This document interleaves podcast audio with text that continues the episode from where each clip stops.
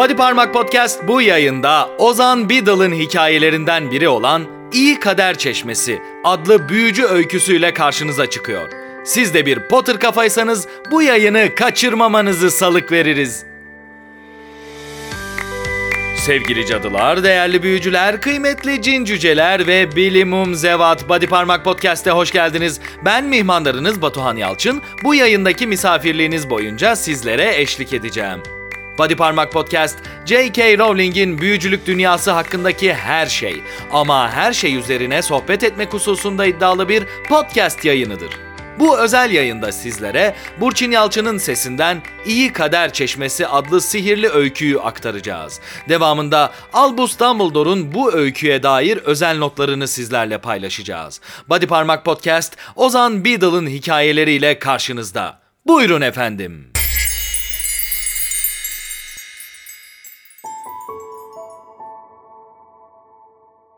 İyi Kader Çeşmesi. Yazan Ozan Beedle.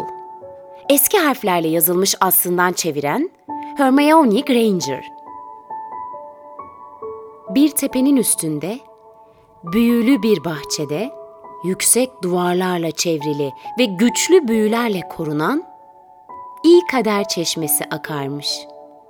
Yılda bir kez, en uzun günde, gün doğumuyla gün batımı arasındaki saatlerde tek bir talihsiz kişiye büyük mücadeleler verip çeşmeye ulaşma, onun sularında yıkanma ve ebediyen iyi kader sahibi olma fırsatı verilirmiş. O günlerde şafaktan önce bahçenin duvarına kadar ulaşmak için krallığın dört bir yanından insanlar gelirmiş. Kadını erkeği, zengini yoksulu, genci yaşlısı, sihir kullananı ve kullanmayanı karanlıkta toplanır. Her biri de bahçeye girme şansını kazananın kendisi olacağını ümit edermiş.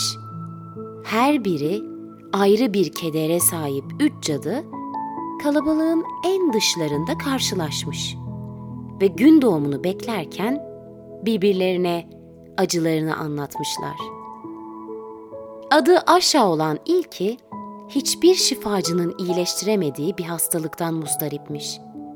Çeşmenin rahatsızlıklarını geçireceğini ve ona uzun ve mutlu bir yaşam bahşedeceğini umuyormuş.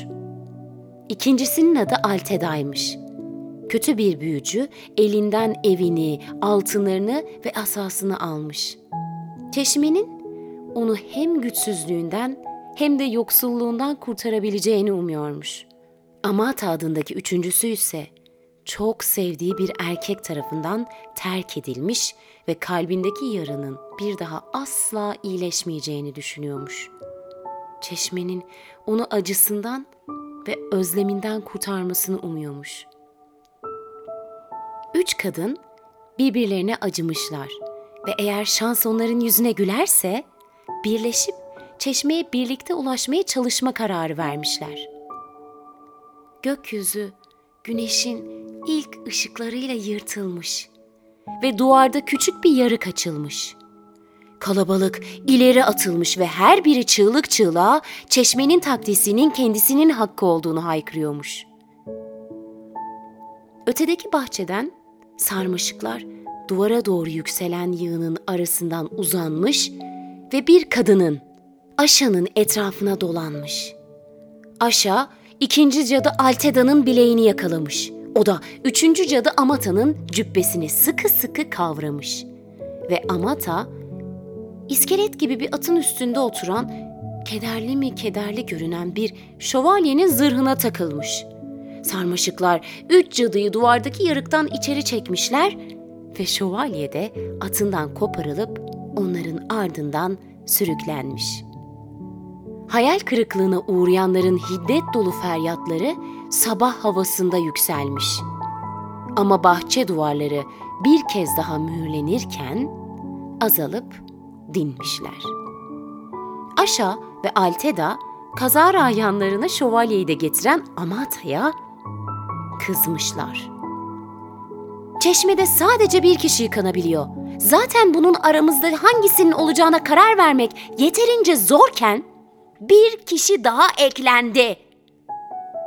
Duvarların dışında Sir Bahtsız olarak bilinen şövalye onların cadı olduğunu anlamış ve kendisi sihir yapamadığından, ayrıca da atlı mızrak dövüşünde, kılıç düellosunda ya da sihir kullanmayanların sivrilmesini sağlayan başka herhangi bir şeyde çok becerikli olmadığından çeşmeye ulaşma yarışında üç kadını alt edemeyeceğine kanaat getirmiş.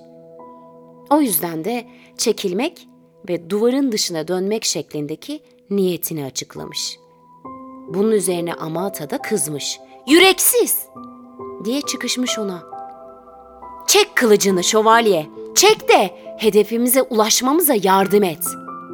Böylece üç cadı ve perişan şövalye, güneşin aydınlattığı yolların her iki yanında da nadide bitkilerin, meyvelerin ve çiçeklerin yetiştiği büyülü bahçede ilerlemeye başlamışlar.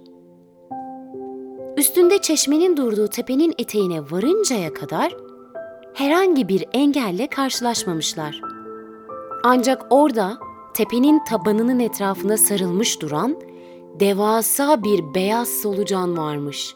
Şişkin ve kör. Yaklaştıklarında iğrenç yüzünü onlara dönmüş ve şu sözcükleri söylemiş. "Bana çektiğin acının ispatını öde." Güneş gökte yükselmiş de yükselmiş ve Aşa ümitsizliğe kapılarak ağlamaya başlamış. Bunun üzerine muazzam solucan yüzünü onun yüzüne koymuş ve yanaklarındaki gözyaşını içmiş. Susuzluğu dinen solucan sürünerek uzaklaşmış ve yerdeki bir deliğe girip kaybolmuş. Solucanın ortadan kayboluşuna sevinen üç cadı ve şövalye, öğleden önce çeşmeye ulaşacaklarına emin, tepeyi tırmanmaya başlamışlar. Ancak dik yamacın ortasında karşılarına yere kazınmış sözcükler çıkmış. "Bana, Bana emeğinin meyvesini, meyvesini öde." Sir Bahtsız tek sikkesini çıkarmış ve çimenli tepe yamacının üstüne koymuş. Fakat sikke yuvarlanıp gözden kaybolmuş. Üç cadı ve şövalye tırmanmaya devam etmiş ama saatlerce yürümelerine rağmen bir adım bile ilerleyememişler. Zirve hiç yaklaşmamış ve yazı hala önlerinde, toprağın üzerinde duruyormuş. Güneş başlarının üzerinden geçip uzaktaki ufka doğru alçalırken moralleri bozulmuş. Ama Alteda hepsinden daha hızlı, daha gayretli yürüyor ve yamaçtan yukarı bir adım bile yol almasa da diğerlerini de onun gibi yapmaya teşvik ediyormuş. "Cesaret! Cesaret dostlar, boyun eğmeyin!" diye haykırmış, alnındaki teri silerek. Işıldayan ter damlaları toprağa düştüğünde yollarını kapayan yazı kaybolmuş ve bir kez daha yukarı doğru ilerleyebildiklerini görmüşler. Bu ikinci engelin ortadan kalkmasından memnun halde ellerinden geldiğince hızlı bir şekilde zirveye doğru çıkmaya başlamışlar ve en sonunda çiçeklerden ve ağaçlardan oluşan bir çardakta kristal gibi ışıldayan çeşmeyi görmüşler. Ancak çeşmeye ulaşamadan zirvenin etrafına dolaşan ve yollarını kapayan bir dereye gelmişler. Berrak suyun derinliklerinde pürüzsüz bir taş duruyormuş ve taşın üzerinde şöyle yazıyormuş. "Bana geçmişinin hazinesini öde." Sir Bahtsız kalkanının üzerinde yüzerek karşıya geçmeye çalışmış ama kalkan batmış. Üç cadı onu sudan çekip çıkarmışlar. Sonra da kendileri derenin üzerinden atlamaya çalışmışlar. Ama dere geçmelerine izin vermiyor. Güneş ise her an gökte daha da alçalıyormuş. Bunun üzerine taştaki yazının anlamını düşünmeye başlamışlar. Ve ilk Amata anlamış. Asasını çıkarmış ve kaybolmuş sevgilisiyle geçirdiği mutlu zamanlara dair tüm anılarını zihninden çekip çıkarmış ve onları çağlayan sulara dökmüş. Dere beraberinde anıları sürükleyip götürmüş ve yüzeyde atlama taşları belirmiş. Üç cadıyla şövalye sonunda dereyi aşıp tepenin zirvesine geçebilmişler. Çeşme önlerinde ömürlerinde görmedikleri kadar nadide ve güzel bitkilerle çiçeklerin arasında parıldıyormuş. Gök alev alev bir yakut rengi almış. Aralarından hangisinin sularda yıkanacağına karar vermek vakti gelmiş artık. Ancak onlar kararlarını veremeden narin aşa yere kapaklanmış. Zirveye tırmanışlarından bitap düşmüş, ölmeye yakınmış. Üç arkadaşı onu çeşmeye taşıyacaklarmış ama aşa ölümcül acılar içindeymiş ve kendisine dokunmamaları için onlara yalvarmış. Bunun üzerine Alteda çabucak en çok faydalı olabileceğini düşündüğü bitkileri toplamış ve onları Sir Bahtsız'ın su kabında karıştırıp iksiri aşanın ağzından içeri dökmüş. Aşa anında ayaklanmış. Dahası feci hastalığının bütün belirtileri kaybolmuş. "İyileştim!" diye haykırmış. "Çeşmeye ihtiyacım yok artık. Alteda yıkansın." Fakat Alteda önlüğünde başka bitkiler toplamakla meşgulmüş. "Eğer bu hastalığı tedavi edebiliyorsam bol bol altın kazanacağım. Amata yıkansın." Sir Bahtsız eğilip Amata'ya çeşmeye doğru ilerlemesini işaret etmiş ama Amata başını iki yana sallamış. Dere sevgilisine dair tüm pişmanlığını alıp götürmüş ve Amata artık onun zalim ve sadakatsiz olduğunu görebiliyormuş. "Ondan kurtulmuş olmak yeterince mutluluk vericiymiş zaten. Efendim, bütün o yiğitliğiniz karşısında bir ödül olarak siz yıkanmalısınız." demiş Sir Bahtsız'a. Böylece şövalye zırhı tangırdıya tangırdıya güneşin son ışıklarında ilerlemiş ve yüzlerce kişinin arasından seçildiğine hayretler ederek, şansına şaşarak iyi kader çeşmesinde yıkanmış. Güneş ufukta batarken Sir Bahtsız suların içinden gururuyla çıkmış ve paslı zırhının içinde kendini ömründe gördüğü en iyi kalpli ve en güzel kadın olan Amata'nın ayaklarına atmış. Başarısının heyecanıyla taşkın bir ruh hali içinde ondan kendisine kalbini açmasını ve elini vererek evlenme teklifini kabul etmesini istemiş. En az onun kadar sevinçli olan Amata ise her ikisini de hak eden bir erkek bulduğunun farkına varmış. Üç cadı ve şövalye beraberce kol kola tepeden aşağı inmişler. Dördü de upuzun, mutluluk dolu hayatlar sürmüşler. Hiçbiri çeşmenin sularının herhangi bir büyüsü olmadığını bilmemiş. Hiçbiri bundan şüphelenmemiş. Şimdi sırada Albus Dumbledore'un İyi Kader Çeşmesi üzerine notları var. Buyurun efendim.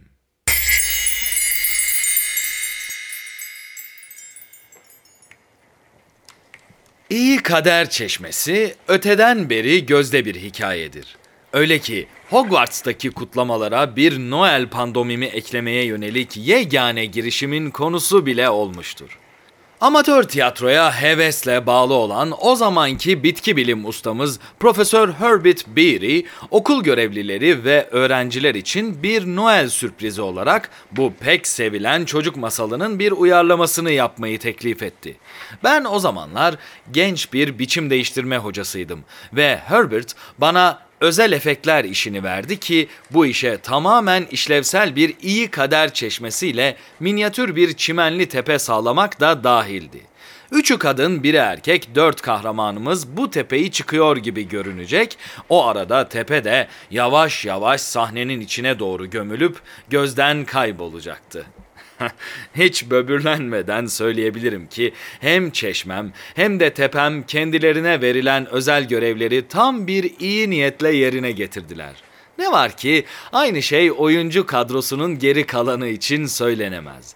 Sihirli yaratıkların bakımı hocamız Profesör Silvianus Kettleburn'un sağladığı dev solucanın gariplikleri bir yana, insan unsuru gösteri adına tam bir felaket oldu. Yönetmenliği üstlenen Profesör Beery, burnunun dibindeki karmaşık gönül işlerinden tehlikeli bir şekilde bihaberdi. Amata'yı ve Sir Bahtsız'ı oynayan öğrencilerin perde kalkmadan bir saat öncesine kadar sevgili olduklarını, o andaysa Sir Bahtsız'ın ilgisini ve sevgisini aşağıya kaydırdığını bilmiyordu. İyi kader peşindeki karakterlerimizin asla tepenin zirvesine ulaşamadıklarını söylemek yeterli olacaktır herhalde. Perde daha kalkar kalkmaz Profesör Kettleburn'un solucanı, ki şimdi devleştirme büyüsü yapılmış bir külbükül olduğu ortaya çıkmıştı, kıvılcımlar ve tozlar içinde infilak ederek büyük salonu dumanla ve dekor parçacıklarıyla doldurdu. Tepemin eteğine bıraktığı devasa iki alevli yumurta, ahşap yer döşemelerini tutuştururken Amata ve Aşha birbirlerine saldırdılar ve öyle bir hiddetle düelloya koyuldular ki Profesör Beery de ateş altında kaldı. Sahnedeki yangın bütün mekanı sarmaya doğru giderken okul görevlileri salonu boşaltmak zorunda kaldı. Gecenin eğlencesi tıklım tıklım dolu bir revirle noktalandı. Yakıcı ahşap dumanının büyük salondan çıkması birkaç ay sürdü. Profesör Beery'nin kafasının normal boyutlarına dönmesi ve Profesör Kettleburn'un deneme süresinin sona ermesi ise daha uzun. Müdür Armando Dippet gelecekte pandomimleri toptan yasakladı ki Hogwarts bu tiyatrosuzluk geleneğini bugün de gururla yaşatıyor. Dramatik fiyaskomuz bir yana. İyi Kader Çeşmesi muhtemelen Beedle'ın en popüler hikayelerinden biri. Bununla birlikte tıpkı Büyücü ve Zıplayan Kazan gibi aleyhinde konuşanlar da yok değil. Birden fazla anne ya da baba bu masalın Hogwarts kütüphanesinden çıkarılmasını istedi. Tesadüf eseri bunlar arasında Brutus Malfoy'un neslinden biri ve eskiden Hogwarts Yönetim Kurulu üyesi olan Lucius Malfoy da vardı. mister Malfoy, öykünün yasaklanmasını talep eden dilekçesinde şunları yazmıştı. Kurgu olsun olmasın, büyücülerle muggle'ların soylarının karışmasına yer veren her eser yasaklanmalı, Hogwarts kütüphanesinden çıkarılmalıdır. Oğlumun büyücü muggle evliliğini destekleyen öyküler okuyarak etki altında kalıp da soyunun saflığını kirletmesini istemiyorum. Kitabı kütüphaneden çıkarmayı reddedişim, yönetim kurulunun büyük bölümünden destek görmüştü. Kararımı açıklamak üzere mister Malfoy'a yazdım.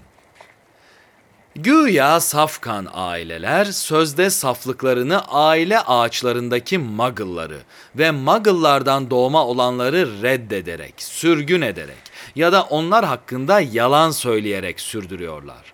Sonra da inkar ettikleri gerçekleri ele alan eserleri yasaklamamızı isteyerek ikiyüzlülüklerini bizim üzerimize yıkmaya çalışıyorlar.